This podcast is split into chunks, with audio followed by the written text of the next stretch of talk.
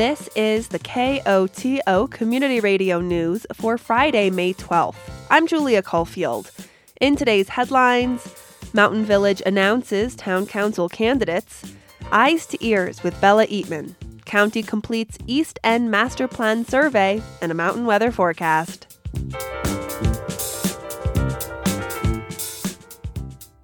11 individuals are vying for four seats on Mountain Village's town council.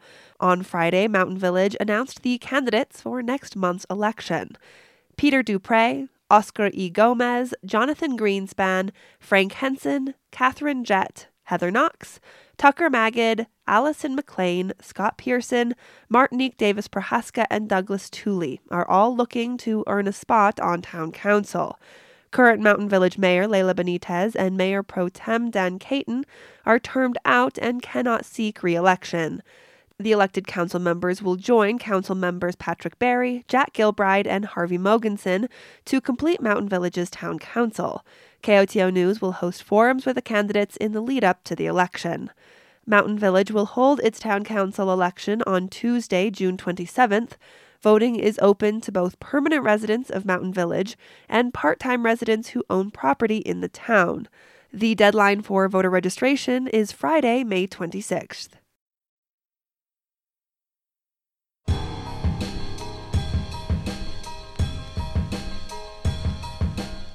The world is full of surprises, if you choose to look for them. This week on Eyes to Ears, Telluride High School's Bella Eatman finds a valley full have a listen.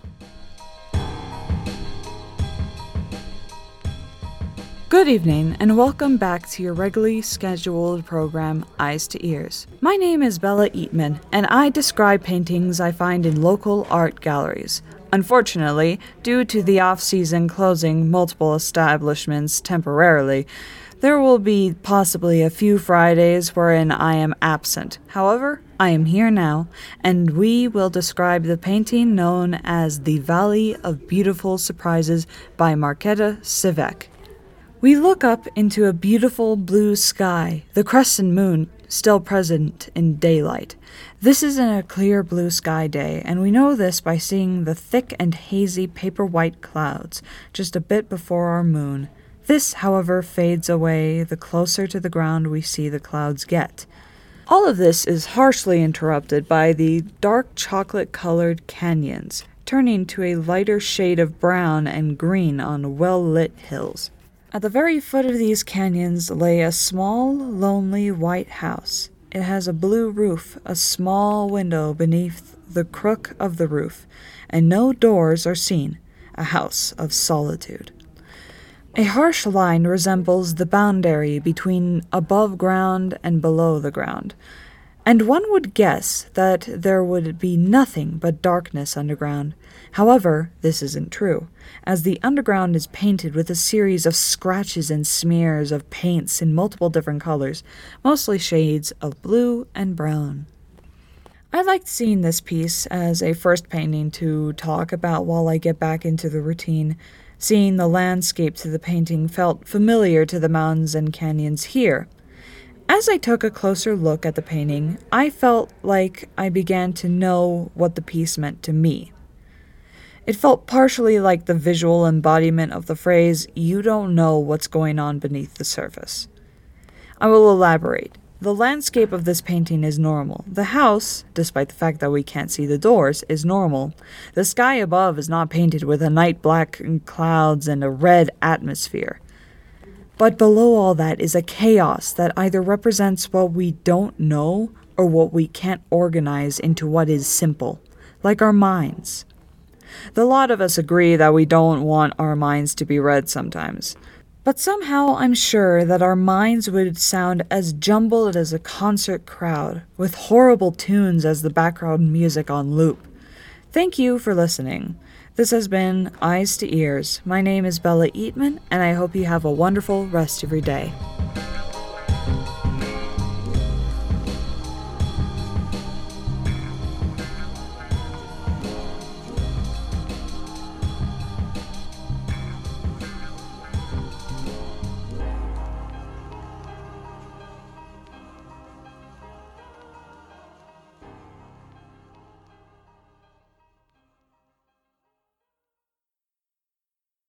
The town of Telluride completed its own community vision and action plan this past summer. Now it's the county's turn. As it updates the East End Master Plan, San Miguel County has been collecting the viewpoints and opinions of residents here in the East End, and it recently completed that survey process.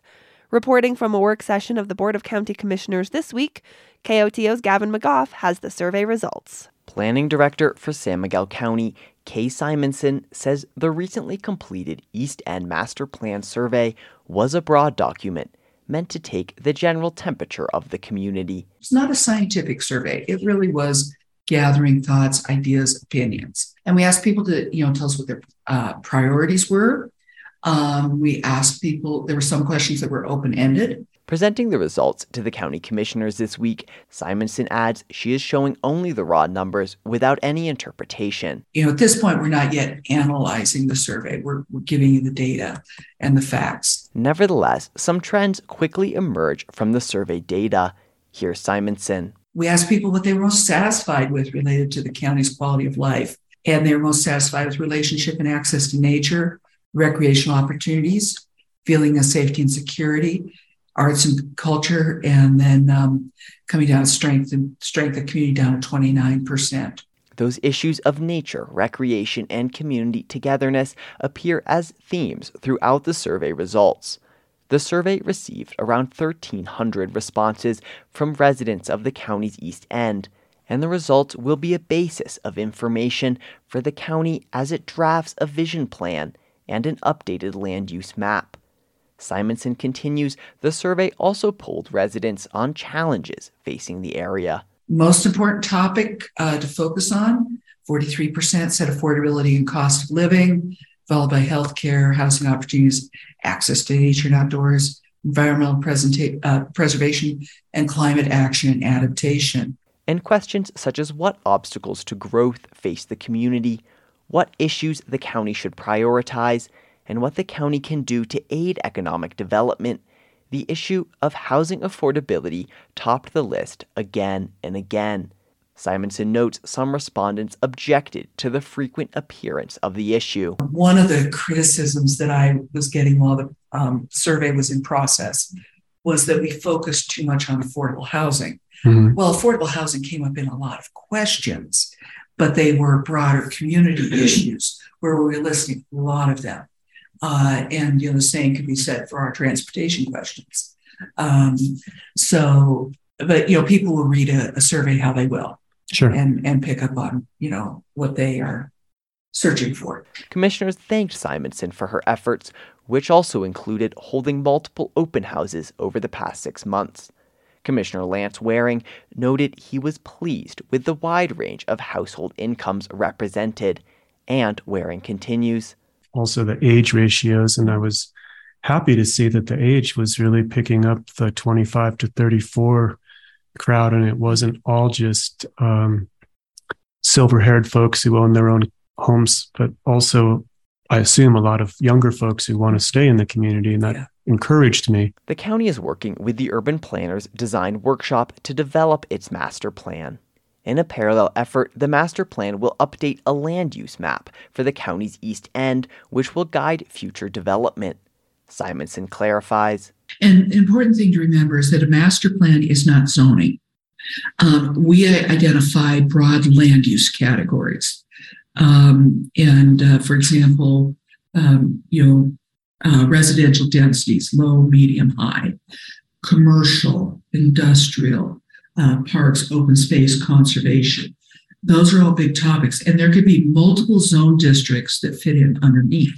So while the master plan will provide a loose outline for land use, which will shape the location of future commercial and affordable housing developments, as well as open space areas, it won't dive into the nitty gritty. In the coming months, the county will complete a draft of the master plan and return to the public for feedback. San Miguel County officials are continuing to urge caution when it comes to potential flooding in the region this spring and early summer. We're looking at some pretty high water this spring. Um, fortunately, the weather has been on our side with these extended periods of low temperatures. Uh, that really has served to moderate the melt and allow the more low elevation and mid elevation snow to melt off before that higher elevation snow comes off. That's Shannon Armstrong, emergency manager for San Miguel County. Due to the high snowpack that we received this winter, um, and, and specifically some of the late season snowpack, uh, hydrologists in the region are predicting that we're going to see a runoff that's 130 to 150% of average. Armstrong encourages residents and property owners to take care to protect their homes from potential flooding, noting it is primarily their responsibility. We want to make sure that people know that, you know, the protection of private property does fall on the property owner, but we do have sand and empty sandbags available at the Placerville Firehouse for folks to use if needed. Um, they are kind of limited in quantity, so we don't want people to only use that, but they are available if necessary. On the west end of the county, Armstrong notes she's paying close attention to water releases from McPhee Dam. They're releasing 3,000 CFS out of the dam right now, um, and they plan to continue to release that for at least the next couple weeks, um, and they might even ramp it up to 4,000. That was a major point of concern for us initially because at the time we were seeing natural runoff of over 2,000. So 2,000 plus 3,000 equals really big water and uh, definitely was making us a little nervous. However, the natural runoff um, through the Dolores River Canyon has subsided or subsided, sorry. And right now we're just seeing that 3,000. So we definitely got lucky there. Um, we're not seeing any impacts to major uh, infrastructure, but we are continuing continuing to monitor and will do so throughout this release. River levels typically peak mid to late May and into June. San Miguel County will send out flood related emergency alerts through its alert and warning platform. Sign up to receive alerts at sanmiguelcountyco.gov. Immigrant Heritage Month is just around the corner, and next week the Wilkinson Public Library is celebrating with an Immigrant Heritage Party. The library welcomes everyone to join in in celebrating immigrant members of our community and encourages individuals to bring a dish or candy from their heritage. The Immigrant Heritage Party will take place at the library on Thursday, May 18th from 4 to 6 p.m. on the lower terrace. Governor Jared Polis signed several energy bills into law on Thursday. KOTO's Lucas Brady Woods reports that includes one to reduce Coloradans' utility costs. One of the new laws will require utility companies to take on a percentage of energy price increases. Companies have historically been able to pass on those costs to customers as rate hikes. Bill sponsor, Senate President Steve Fenberg, says it will also help ease the cost of transitioning to renewable energy. This bill is about short term savings, it's about long term savings. It's also about making sure that we effectively make this transition in a way that doesn't uh, leave ratepayers on the hook for investments that will be in the ground sometimes for decades, if not longer. The law also blocks companies from recovering certain costs from customers, including expenses for lobbying, advertising, and fines. Another bill Governor Polis signed into law requires Colorado's Energy Office to reduce greenhouse gas emissions from electricity generation and transportation. I'm Lucas Brady Woods in Denver. For many college professors, teaching involves relaying information to students through lecturing. But one public health professor at Fort Lewis College works to develop a two way conversation with her students. For Rocky Mountain Community Radio, Clark Adomaitis of KSJD and KSUT has more. It's late April, and Professor Tapati Dutta is preparing students for final exams. On a morning in 1975, a van bearing the blue and white logo of the World Health Organization on the door drives into a village center. Even I know. She tells the story of a botched public health outreach effort by the World Health Organization. In the story, an outreach team visits a village in India. They arrive in a van with the organization's emblematic logo on the side, a snake coiling around a staff. Chase the villagers. The villagers who have a fear and loathing of snakes regard the serpent van suspiciously. An angry murmur of astonishment passes through the gathered group of villagers when these men remove large mesh covered cages from the vehicle, open the cages, and out flies a cloud of mosquitoes. The story is Dutta's way of teaching the importance of community trust in public health. So there have been several examples of such community backlash because of lack of community engagement. So there's a in Dutta's class, she explores the middle ground between theory and practice through storytelling. Public health talks a lot about doing things in a democratic way, equity, trustworthiness. There was a huge divide even between people who are working in the field and people who are in the academic world. For Dutta, building trust in public health campaigns is important. Trust is equally important in her classroom. And as a teacher, she works just as hard at building a community as she does relaying information. Part of her strategy is to get to know students individually and incorporate the perspectives of the students into the coursework. Once the trustworthy relationship is developed, like many students come and tell me their relationships with their grandparents, so that it is not that I am trying to learn something new or impose something new, but rather building on what already is there, what I am and what they are, and building on that towards a classroom community. So it is as simple as that. Dr. Dutta says her teaching method draws on her upbringing in India and the traditional relationship between a guru and a student in that country. They would all live with the guru in a place where everybody had to do their stuff themselves from cleaning to washing to do everything. So that is the culture we grew, grew up with. Professor Dutta doesn't live with her students, but she frames coursework around the life experiences of students. It is coming from the community and going to the community. I'm just a mere facilitator in the whole process. One student finds similarities between this teaching method and her Navajo upbringing. We share a lot of stories. Camille Keith is an engineering and public health student at Fort Lewis College. We tell a lot of stories through talking or dancing or craft working. Hearing, especially from tribal elders, how they pass down the oral traditional knowledge. It was really engaging for me to really feel those emotions.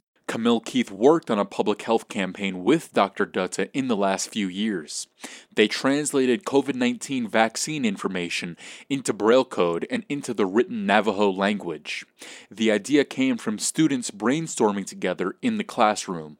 It took a process to do the translations, and a lot of research was involved too with um, identifying the different terminology because um, Navajo language, um, it was very new, so there wasn't a lot of COVID language terminology out there.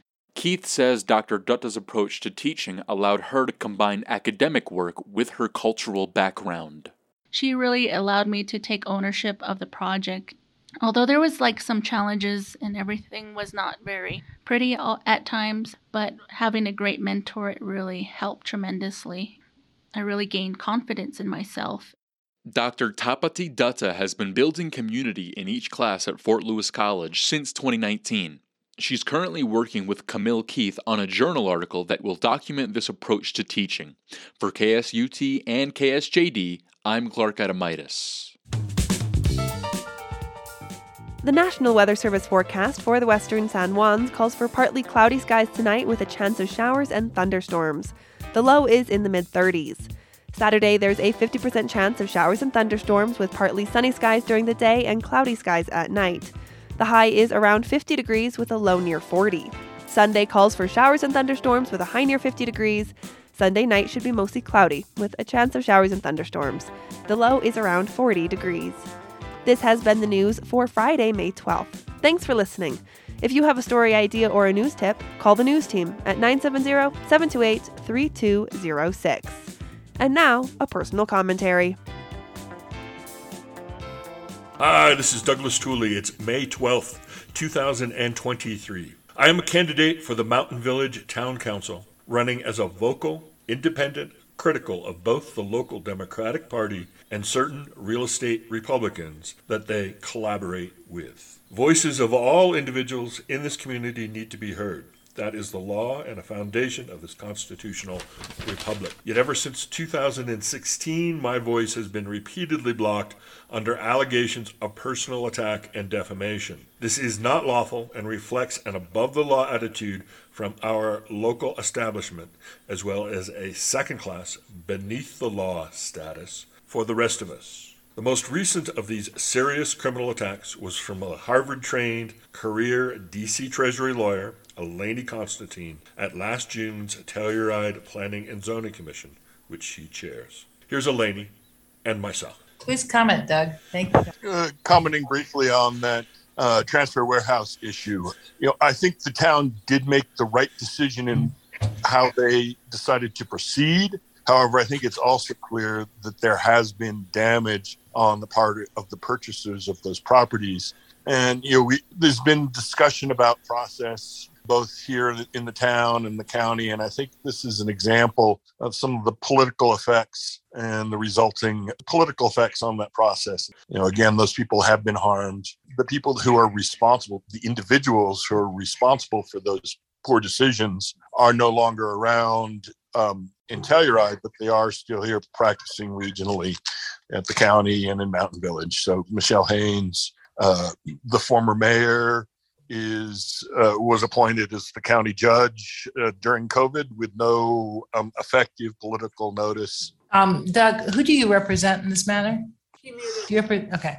Ms. Constantine's claim that I am representing someone here is a projection of her own duplicitous action. Let me tell you who she represents. Eleni represents her DC corporate lawyer husband, Duke class of 1981. She represents the former mayor and Wall Street lawyer who presided over the transfer warehouse proceedings, Duke class of 1996. Ms. Constantine also represents John Lifton, the project's developer whose children brought the Harvard lawyer Barack Obama to prominence in Colorado. Eleni also represents the other member of the Democratic Party who have engaged in this alleged criminal conspiracy to obstruct justice. That would include several members of the party vacancy committee replacing County Commissioner Hilary Cooper, as well as one of the five candidates. Let me remind all these individuals that not only are you accountable to the law, you prosecute, you're also responsible to hold yourself accountable to that very same law. Thank you. Opinions broadcast over KOTO are those of the speakers. You are also invited to express your views after the news or on Access each weekday at around 4 p.m. If you would like to comment, please contact a staff person here at KOTO. We encourage you to speak out on important public issues.